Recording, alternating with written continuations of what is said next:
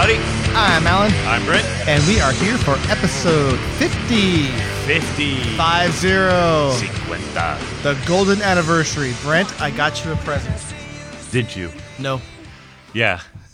By the way, before we go on, thinking of presents, like you Why could- will we go on? This you, you testing. couldn't have even gotten me coffee. Like what the hell? How do you work in this building with a broken coffee machine? I use my little itty bitty legs and I go up the stairs where they have two coffee machines. That's a good solution. Yeah. Except for the whole going upstairs. I'll give tell you what. The B and AB testing is not for brains. It is also not for burning unnecessary calories. So, so, did you ever think once upon a time, years ago, Brent and I would give each other crap in these test architect group meetings, um, which were really kind of sort of tech wine fests, and. Which think was really the who was it? It was like it was like Michael Hunter or somebody said you guys should record your conversations. said yeah, we'll do a podcast. And Those then, were amusing. and then we started one, and then we, um, and we still have one. So let's get going. One comment we had after the last podcast, which was episode forty-nine. Wh- uh, was essentially WTF on the TLAs. Yeah, WTF on the TLAs.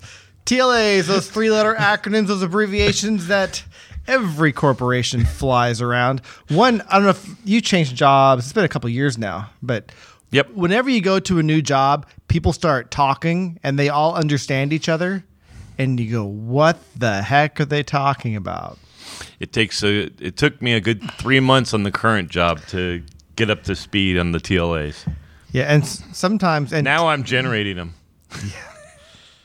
It gets a little ridiculous. So a couple that we let's see if we can remember um, all the ones we talked about. So we mentioned uh, SRE Yes, service reliability and en- your engineering site, team. Uh, typically, site reliability engineer, which is what the term came from. The the role was invented at Google, Uh-huh. where they call it a site reliability engineer. And actually, I can really recommend uh, Google's book on site reliability engineering. That's the the name of the title. I'll have to ask.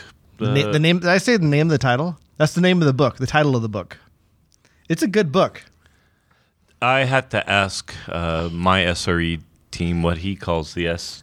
Yeah. Pretty sure it was service. That's the but, problem with TLAs is they can morph, right? You know, the thing is, they can morph. Like WTF But is, but in this could, case- could mean what the fudge or or where's the fire.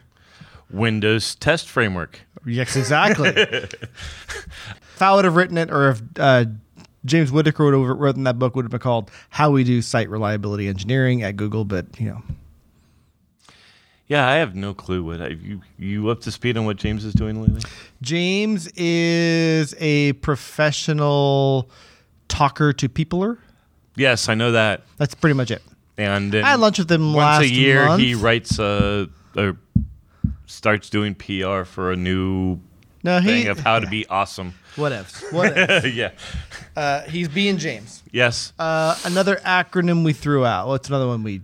Uh, there were DevOps. There were TSGs. Okay, DevOps is uh, it's, DevOps is pretty. It's not really a TLA. It's just an abbreviation. I thought DevOps is pretty well known. You can search that one. Uh, TSG. TSGs troubleshooting guides. I actually listened to the episode and put it on the Slack channel. DRI. What's DRI, designated responsible individual. This, which is a dumb acronym, but it's it's caught on at Microsoft. It's the guy that answers the phone when the site goes down. Yeah, it's interesting though that everyone says DRI and no one calls it the dry. Anyway, That's not interesting. ah, it is to me. Usually, when when you can pronounce an acronym, people say crap. Oh, GA. Our product will have go into GA sometime next year, and that's general availability. We used to call that RTM, but it's uh, we don't really release to manufacturing anymore. Yeah, manufacturing- They called it RTW, released to web for uh, a while, but now GA sort of the term is like it's available. You can use it. All right then. Any others? Did we get them all? Yeah, I'm sure people will tell us if we haven't. I know. Well, I'm sure we'll fire a few out here. So we had. Is this a, a, a mailbag question? Essentially, so on the Slack channel, so the the next topic. Uh, Wait, what the fuck? what? Mailbag. Now you can go on. All right, After 50, man, you are you are just making your editing job so much harder this episode. you know what? you would not believe how hard it is. You have you have you automated uh, the the scanning of the use? No, of, no, your but- use of f words. But but me dropping a few f bombs is uh, nothing like editing out your coffee slurping and sniffling and coughing and microphone fondling. You're not warmed up yet. Brent's, Brent's Yeah, like- Brent- like- Brent is now eyeing his microphone stand seductively. oh, Mikey. Hey, Uh, ba- hey, baby. all right, can we go into the topic? We have been waiting. All right. Salty Gunner uh, and uh, H.E. Gold, Henry, I believe. Hen- yeah. Yeah. Uh, one of the topics that resonated with them on episode 49 is essentially your rant on um, your PMs asking you, hey, when are we going to ship? When are we going to ship? When are we going to ship? And, and this sense that only the front end shipping is the only thing that matters. And it occurred to me, and I wrote it in the Slack channel. I'm like, oh crap, I was too busy um, joining Alan in the man PMs are stupid uh, party. um, and realize that no, there's actually there is a solution. It's not um, simple because it's a system problem, but there's a solution. And I said, okay, well, we we can certainly attempt to talk to that on episode 50. Well, talk about your solution, and I'll talk about mine when I feel like interrupting you. Okay. All right. So, first and foremost, why are the PMs all hot and bothered about shipping the experience? Is that a rhetorical question you'd like me to answer? Go ahead and answer. He was expecting the answer rhetorical. I was I, I was expecting rhetorical.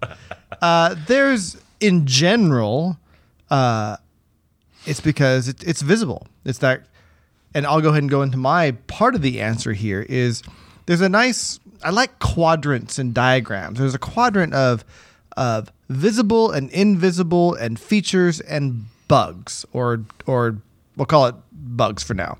Yep. But you have visible features. That's you can see it. It gives me new value. It's really cool. You also have visible bugs. Oh, this doesn't work right.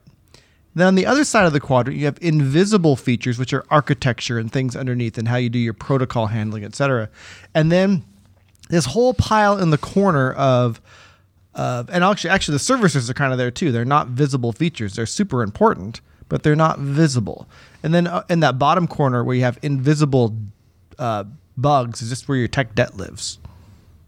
Right? So uh, But this is all an engineering perspective. What about from a customer perspective?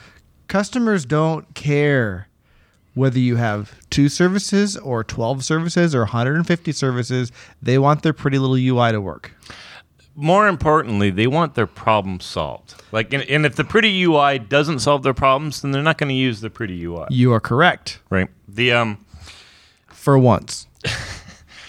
the quality from a customer point of view it's it's as as all of our listeners are well aware is is multifaceted um, but first and foremost customers want their problems solved right? Uh, we were talking about teams right? What's some of the what's the number one hypothesis for for a customer solution for teams?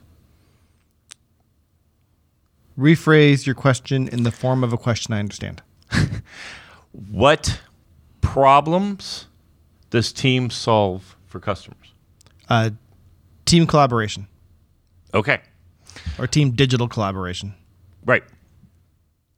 Your product is an experiential product, Correct. right? It is not like a SQL Server or any actual server product where Right.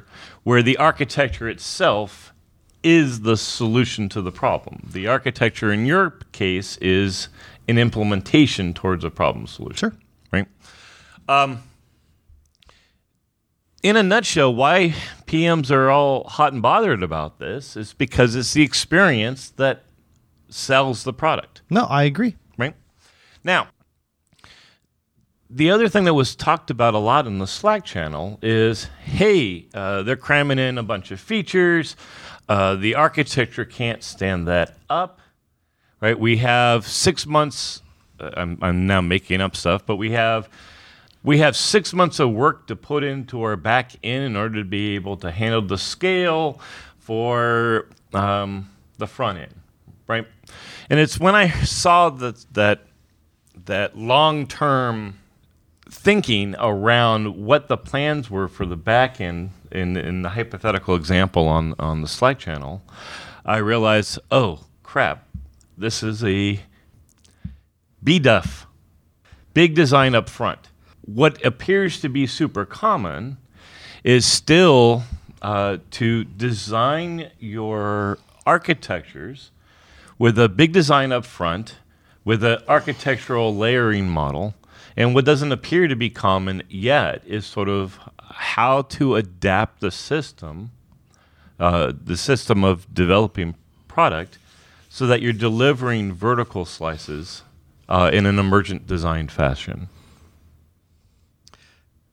You are correct in the general sense. There are other dynamics in our team that, for job preservation, I won't go into. But, but in general, that's why these things. That, that's why these views come this way. Yes. Yeah. So it takes a lot of effort. I like uh, the. There's two really good sources uh, combined together that really uh, help people understand the direction. It's a system problem, so so there's no real magical do this and and that stuff happens. Um, but if you if you look at Eric Ries's book, something we've talked about a lot here, We have. as well as um, pretty much anything from the Poppendiecks. Oh, yeah. Um, a- and if you can connect the dots between these two topics, or the, these two um, subject matter experts, then and connect it to the context of your business, you should be able to move forward. I, I can go into more detailed examples, but you read Eric Ries's book. A couple times. Do you remember the concept of a concierge MVP? Yes, I do. It's called a concierge MVP because the only thing that is solid is the front end. They they bolt on the back end on a as needed basis, but a lot of the a lot of the stuff is literally the guy behind the curtain.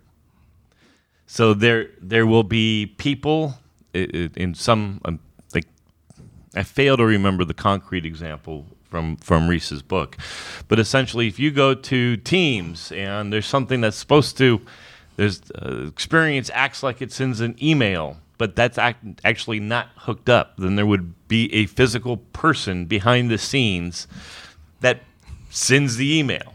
Okay, now why is that important?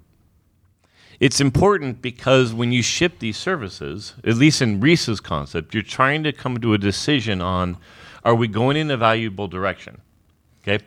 So having a um, shipping an MVP to a couple hundred people and having one guy for a couple of weeks forward emails manually is cheaper in the grand scheme of things It's a way of seeing if they want to send email, if they're going to use it. Right. It's a cheaper way to evaluate that. Be, right. Um, and it's the same thing with a lot of the data database architectures are expensive. No, no, I, get that, Right. and that that makes a ton of sense. You want to.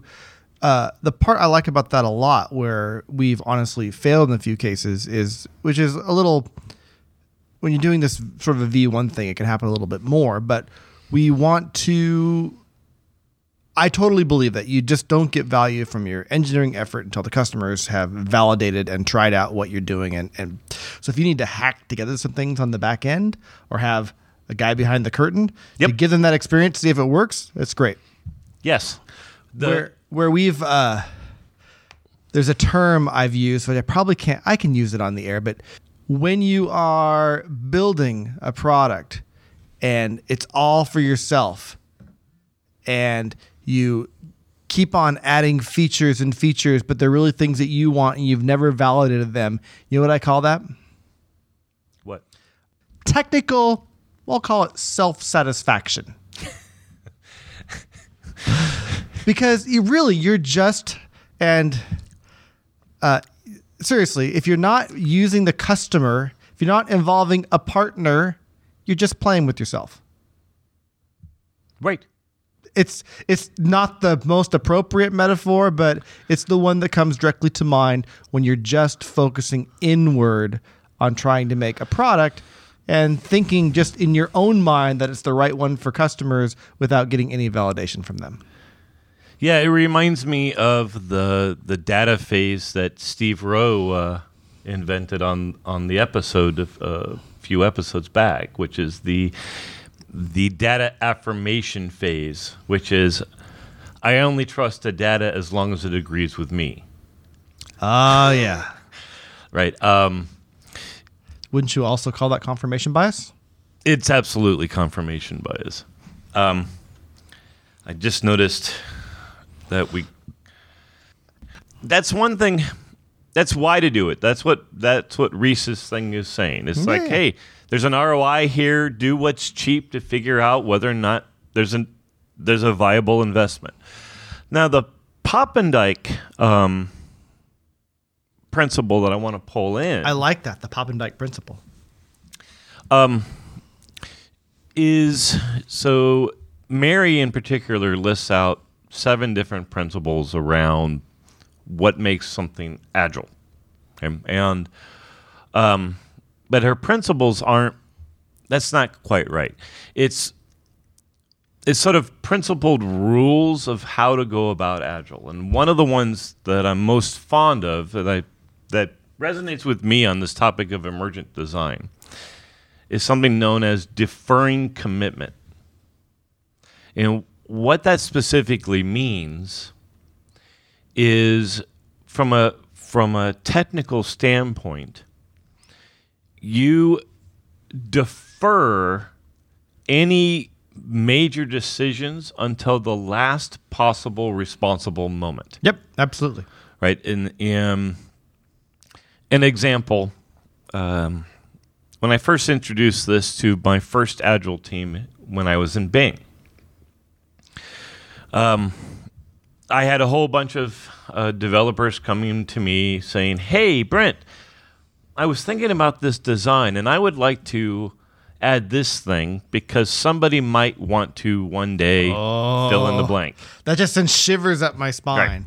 I actually, I actually, um, when I when it had occurred with enough of my staff, I pulled together a team meeting and I said, "All right, guys, from here on out, anytime someone comes to me with with anything that contains the words someone might want to, just realize that the answer is no. think think about what you're trying to to actually ask for, and then here's more than likely my my response. Okay, um, I told them, um, pointed them out to the defer commitment, and I said, what this means is we're not going to implement anything under the premise that someone might want to one day. We, um, as I as as you know anyway, um, part of how I do Agile, before I declare done, we do a process called customer validation. So we actually go talk to the customer and validate that we that the reason why we built it is um, it's solving the problem that we intended it to solve, and we do that by not theorizing, by actually talking to a customer or looking at instrumentation. But I said, what I'm going to do is I'm going to say, hey, you might be right, but you are not to implement it. What you are to do instead is re-arc the design of your uh, what you're doing right now, such that if you are proven to be correct, we can shift to that design in moments. Sure. Right? So it's about making the architecture adaptable. Had a very similar conversation yesterday. We had someone come to our team and say, "Hey, we need to do this feature. Uh, we own a little bit of the product features around uh, how we deploy rings." And without going into details, someone came uh, from one of the teams said, "Hey, we really need to build this feature because customers are going to want it." And immediately, my team's well trained. I mean, even the most junior guy on my team says, "What customers are asking for this?" And, and they said, "Well, no customers are asking for it yet, but they're going to want it." How do you know they're going to want it? Well, because we, we think they need it. These are, I mean, actual quotes. And he's so well trained. He says, "Okay, let's do this. Let's uh, go ahead and not do anything that will block this from happening, but let's just hold this for two weeks." And we'll see if if any questions come in about this. It's all ready to go. We can turn it on, but there's definitely more important work to do right now. So let's just not do this now until we know that it's really needed. Right. So it was perfect example. It's like, it's like, and in my case, it's like you have this mountain of stuff I know you need to do. I know why are you even asking about? How are you off in the weeds of I? We think customers are going to need this because I have work I know that is much more important. We don't have time right now for for you thinking about what customers want. There is um right, you don't want to you don't want to completely shut down exploratory ideas, No, no, no. which is not what you're saying. You're no, saying it remains in the backlog. it will remain in the backlog and um what uh, actually i'm glad you brought up backlog so backlog grooming is is a key part of being able to improve this this front end problem um, by uh, by having so for example there is this system called um, WSJF weighted shortest job first. You can look at WSJF on the internet and figure out the equation okay? Um, but it's very equation driven that and the key aspects of it is it cleverly combines time criticality business value and the cost of doing the work so that you have you can then order your backlogs by business ROI um, and dynamically. The um, in this particular case, when you go through backlog grooming, right, uh, the scenario you just brought up, um, we would revisit it in that couple of weeks and plug in a new business value number if Sure. we have proof uh, of some degree that that this is something that's viable. one of the advantages, again, to echo what we talked about previously and Eric Ries, is now that we have customers and a few hundred thousand of them, we it's much easier for us to make those decisions and see is this really something customers are asking for versus something I think they're going to want. And of course, uh, someone will always come back with, well, if you know, Henry Ford would have worked that way, he just would have got faster horses. Henry Ford's quote is, uh, "If we gave people what they wanted, what they wanted, or no, no, if we asked people what they wanted, they would have said faster horses." Right. Right. Right. But Um, again, so that's that's used as defense for this. Well, well, we need to we need to innovate. I'm I'm a lot like Steve Jobs, I- so I want to. that's what I say. yeah, yeah. uh, yeah. So customer data trumps intuition every time. Well, and the thing is, is that you don't have to make it an us versus them. Like the, my answer to that would be, hey, look, we have a system in which we are going through, and we're building things in terms of a validated ROI for the business, and we're working on most ROI for the business first. So you know what? Sorry, your item. Great idea, dude. Even if it's a stupid idea, it's always best to say great idea. However, the situation is this is intuition driven. These other ones that are data driven are higher priority. And one day, maybe we'll we'll work through and we'll only be working off of intuition driven ones and yours will be top of the stack dude um, but Do you lie all the time to your employees? uh, that's not lying Yeah, one day we're only going to do intuition based features. i said maybe. Um, it, it has never occurred in, in, in any period of time that i've seen in my career. Um, the but the other thing too is but you know what? One of the things we really need to do as a team is make it low friction to get this data on these these fantastic ideas. Like this guy's trying to come up with uh, an argument. He's got an intuition. He's kind of using the old school waterfall way of getting this on the backlog. And you're basically saying yeah that that ship don't sail anymore. You can't get to where we're going from where you're at. We can beat this dead horse a lot, but it was just this one wasn't. It was it was a great idea here, and I'm holding up my tunnel vision uh, glasses. Uh, one challenge we talk about systems thinking a lot here. Yep. And this particular problem, um, particular solution, particular feature, looking for a home, uh, there were uh, scale and distribution and test ramifications that were a huge part of making this change that just weren't thought of. So there was there was more to it. But the, the the issue is is that this guy is trying to get it booked end to end. Yeah. And what the where I would have pushed back on that is say no, let's figure out how to do um, a, a spike and a prototype. Let's figure out how we do a a low impact A/B test of of whether or not customers will actually value your thing. So this is where I would have I would have take you have a, hundreds of thousands of users now.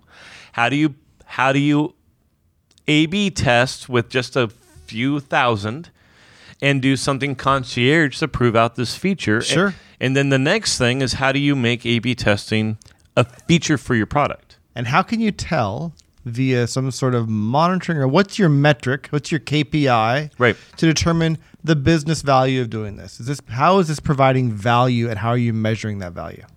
Yeah. The um I actually have this discussion with with my own team quite often. Now, um we spend a lot of time building pilots and prototypes.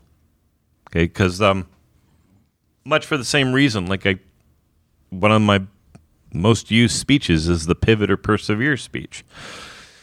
The we will build prototypes and i have a, every now and again i have a couple people on my team going this the performance of this is going to blow and the scale of this is going to blow. We really should spend the next three months. And i'm like stop. We don't know anyone's going to use this. So let's get i, I get that that you want to build something that you're proud of and i want you to build something that you're proud of but let me ask you, if I spend those four months and we release this and we found found that no one uses it, have you built something that you're proud of? That just makes my heart sink. I'd be I just feel like I would that, that's depressing. Yes. I'm like, no, let's let's um, get something out there. Let's be transparent in terms of what it is. Let's find a set of early adopters that are that aren't allergic to you know bugs or perf issues. And let's prove that this is something that that solves a problem before we go and solidify it. Right? And we will right? That, that's that's the other thing. You also have to be careful that you don't have too many prototypes in flight um, that you can't scale to solidify the ones that prove out to be positive right? That that ends up just creating just hordes of technical debt. Indeed. Hey, I want to go on to another subject. If that's okay. Yes. You all right with that? Yes. Let me just pause here a second. All right. So while you're doing that, what I'll say in a nutshell is concierge MVP realize that the experiential stuff is important. Uh, on backlog grooming, one thing I didn't mention is uh, I have a rule on my team. Whenever we go through a backlog grooming, no more than one third of the total cost of the team can be on pure arch- architectural Okay. because pure architectural isn't what improves the brand. Correct. Okay. Hey, do you remember? No. Oh, yeah, you're almost as old as I am.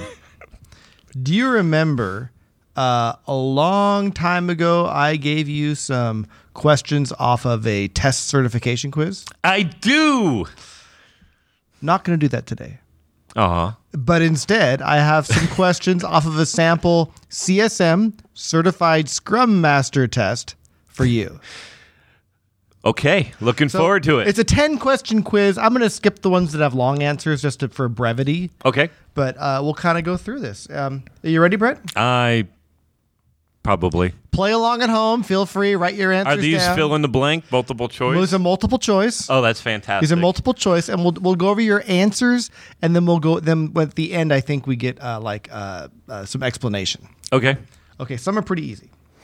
Um, involving the team in planning and estimating and providing early feedback on delivery velocity is best used to mitigate what kind of risk? Schedule flaws, requirements creep, employee turnover, or poor productivity. All right. Do that one more time. Involving the team in planning and estimating and providing early feedback on delivery velocity is best used to mitigate what kind of risk? Schedule flaw, requirement creep, employee turnover, or poor productivity? Schedule flaw. Question two Which of the following is the best approach for estimation? Expert opinion, analogy, disaggregation, a combination of all of the above. Disaggregation. That's the word on here. Expert opinion, analogy, disaggregation, a combination of all of the above. I have no clue what disaggregation means in this context, so I'll just go with uh, expert. I mean, the, the right answer is probably a combination of all the above, but I'll go with expert opinion. All right. Uh, this is a horribly designed web page. Um, this question's too long. I'm skipping it. when forming an agile project team, it is best to use. I'm gonna I'm gonna give the answers out of order. Uh, best to use top management officials, highly specialized developers, generalized specialists, or all of the above. I'll go with generalized specialists. what was the first answer? The top? Generalized specialist was the first one. So I- No, no, it was top executives or some crap. Yeah, top management officials. Yeah. On a scrum. Yeah. Uh, this one's fairly easy. What, Scrum would have you fire those people. what is the unit of measurement that is used to measure the size of a user story for agile projects? Function points, story points, work breakdown points, velocity points. Story points. Yeah, that one was pretty easy. I should have just skipped it. Okay. Uh, ooh. How is agile planning different from the traditional approach to planning? Agile planning is done only once. Agile planning is non-iterative. The fuck. Agile planning places emphasis on the plan. Agile planning places emphasis on planning and is iterative. It's the last one. Yeah, but It's not on the plan, it's on planning. yeah. Ah, that one's long. Oh, So far, this isn't as funny as the ISQTP no, but thing. wait, wait, this is the, this is the one I wanted to lead up to. okay. The process of testing delivered or quote done done stories is known as unit testing, Oh, God. integration testing, exploratory testing, or release testing. Given the non sequitur between the answers and the question, I'll read the question again. the process of testing delivered or done done stories is known as unit, integration, exploratory, or release testing. I will say in that list, it's probably release testing. And Dear God, I hope the correct answer isn't unit testing. Now I'm going to skip the rest so we can look at the answers and discuss. All right. You've reached the end of the quiz. I'm done. Ooh, well, I skipped a bunch. We got 40% right, but I skipped a bunch. So Okay. I, I think we did well. Um, the first one we got right, involving the team in planning and estimating, blah, blah, blah, is best used to mitigate schedule flaws. Well done. And for which of the following is the best approach for estimation? It was an answer, the answer, all of the above. Disaggregation, I need to look up. Does it? I see. There's a lot of words There's there. a source. It comes from uh, Mike Cohn's Agile Estimating and Planning book. Okay. Disaggregation is probably the process of taking a large story and breaking it into smaller pieces. So, um, At which point in time I agree. yeah. So, when forming an Agile project team, it is best to have general, generalized specialists, as any listener of the podcast, any of the three, all of the three know. Between those options, But what I didn't know is uh, their source for that. specialized generalists would even be better. Their source for that is a book that I haven't read by uh, Michele Sliger and Stacia Broderick called The Software Project Manager's Bridge to Agility. It's in that book? Nope. I'll take a look at it. Story points, of course, are correct. That's also from Mike Cohn's Agile Estimating and Planning book. Um, and the planning one, also same book, same answer. Very good. Uh, we skipped that one. Now, here's the one that this came up on Twitter, and I thought, what the F? Because I've read this book that they cite. The process of testing delivered or done done stories is apparently known as exploratory testing. And so then this is this is where the tangent happens. They cited uh, James Shore's book, The Art of Agile Development, which I have read, Okay. and I went back and looked at it again. Not well known in the ET world as a. No, no, no, no. He that book is really good because it talks about using expert testers for exploratory testing to help figure out to help with things and where they can plug in and and the authors of this test made this huge freaking leap that oh yeah, done done is the is the active exploratory testing, which is this massive leap in kind of the wrong direction. So it's just a weird. Again, the rest of the test wasn't too bad. It wasn't as crazy as the as that test certification, but this question No, it's and it. That's just weird. it's just weird, right? So luckily, James Shore. Um, so what happened? Uh, someone on Twitter posted this and said this book's this book doesn't get exploratory testing, implying that. And and I replied, and, and James Shore was on the tweet, and I replied back and said, I don't think it actually says this. And James Shore says, There's no way in hell it says this. Yeah. The Because um, that book is. I I don't know if you've read The Art of Agile, his book. no. It's I, I like it a lot. I think it's really really well done.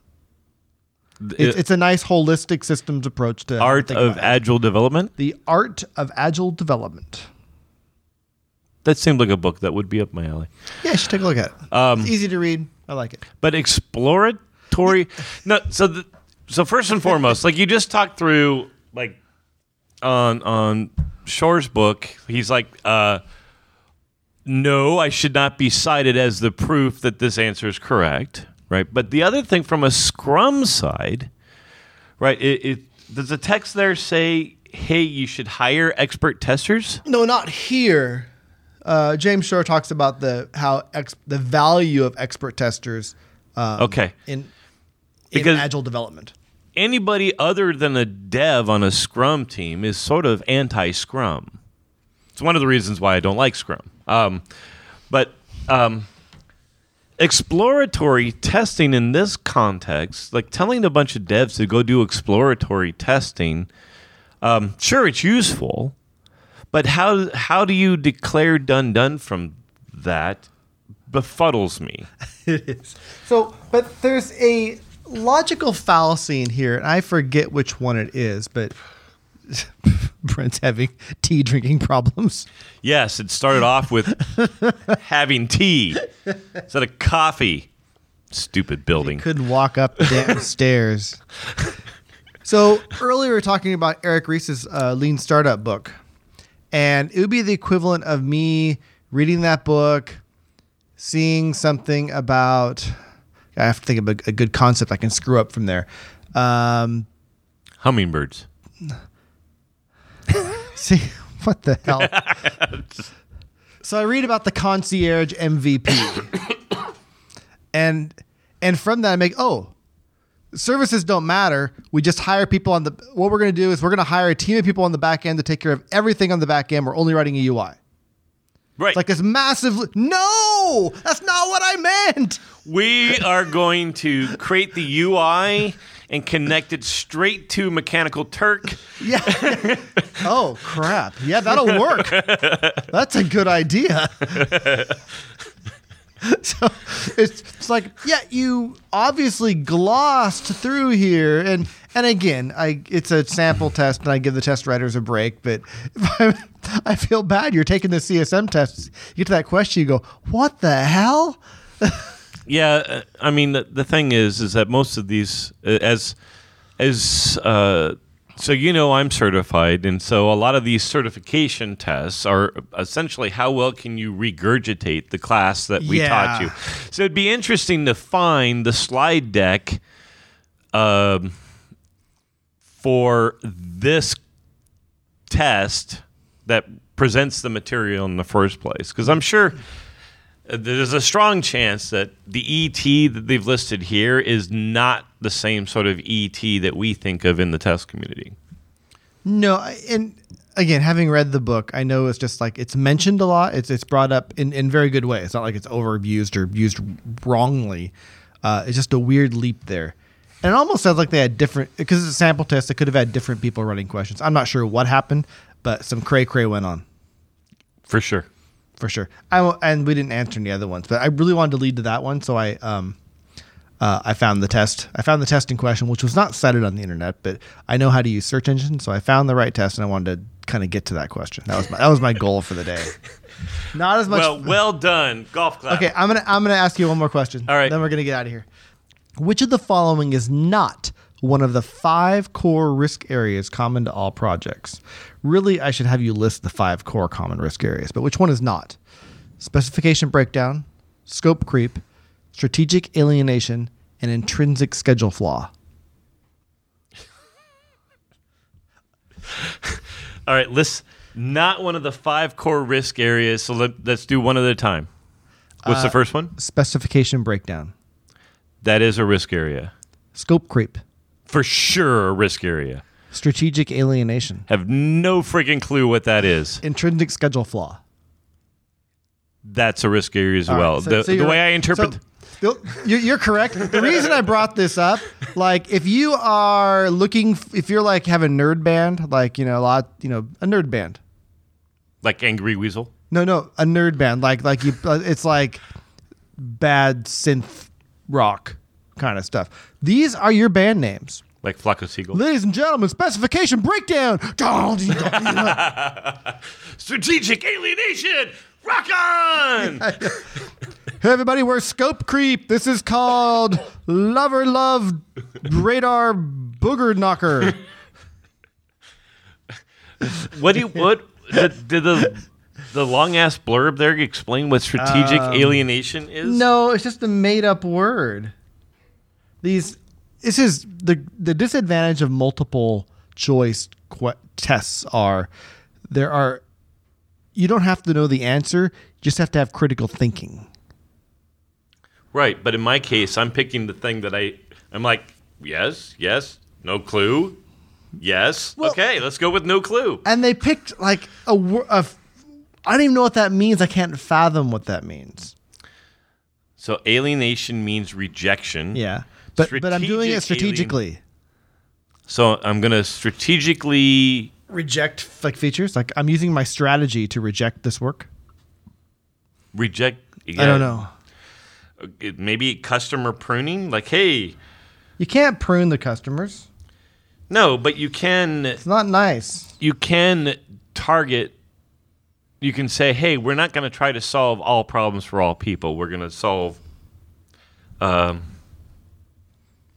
Some of the problem for some of the people. yeah, there's a phrase I use often nowadays at my current work. It is way better to make 50% of the people 100% happy than 100% of the people 50% happy. Absolutely.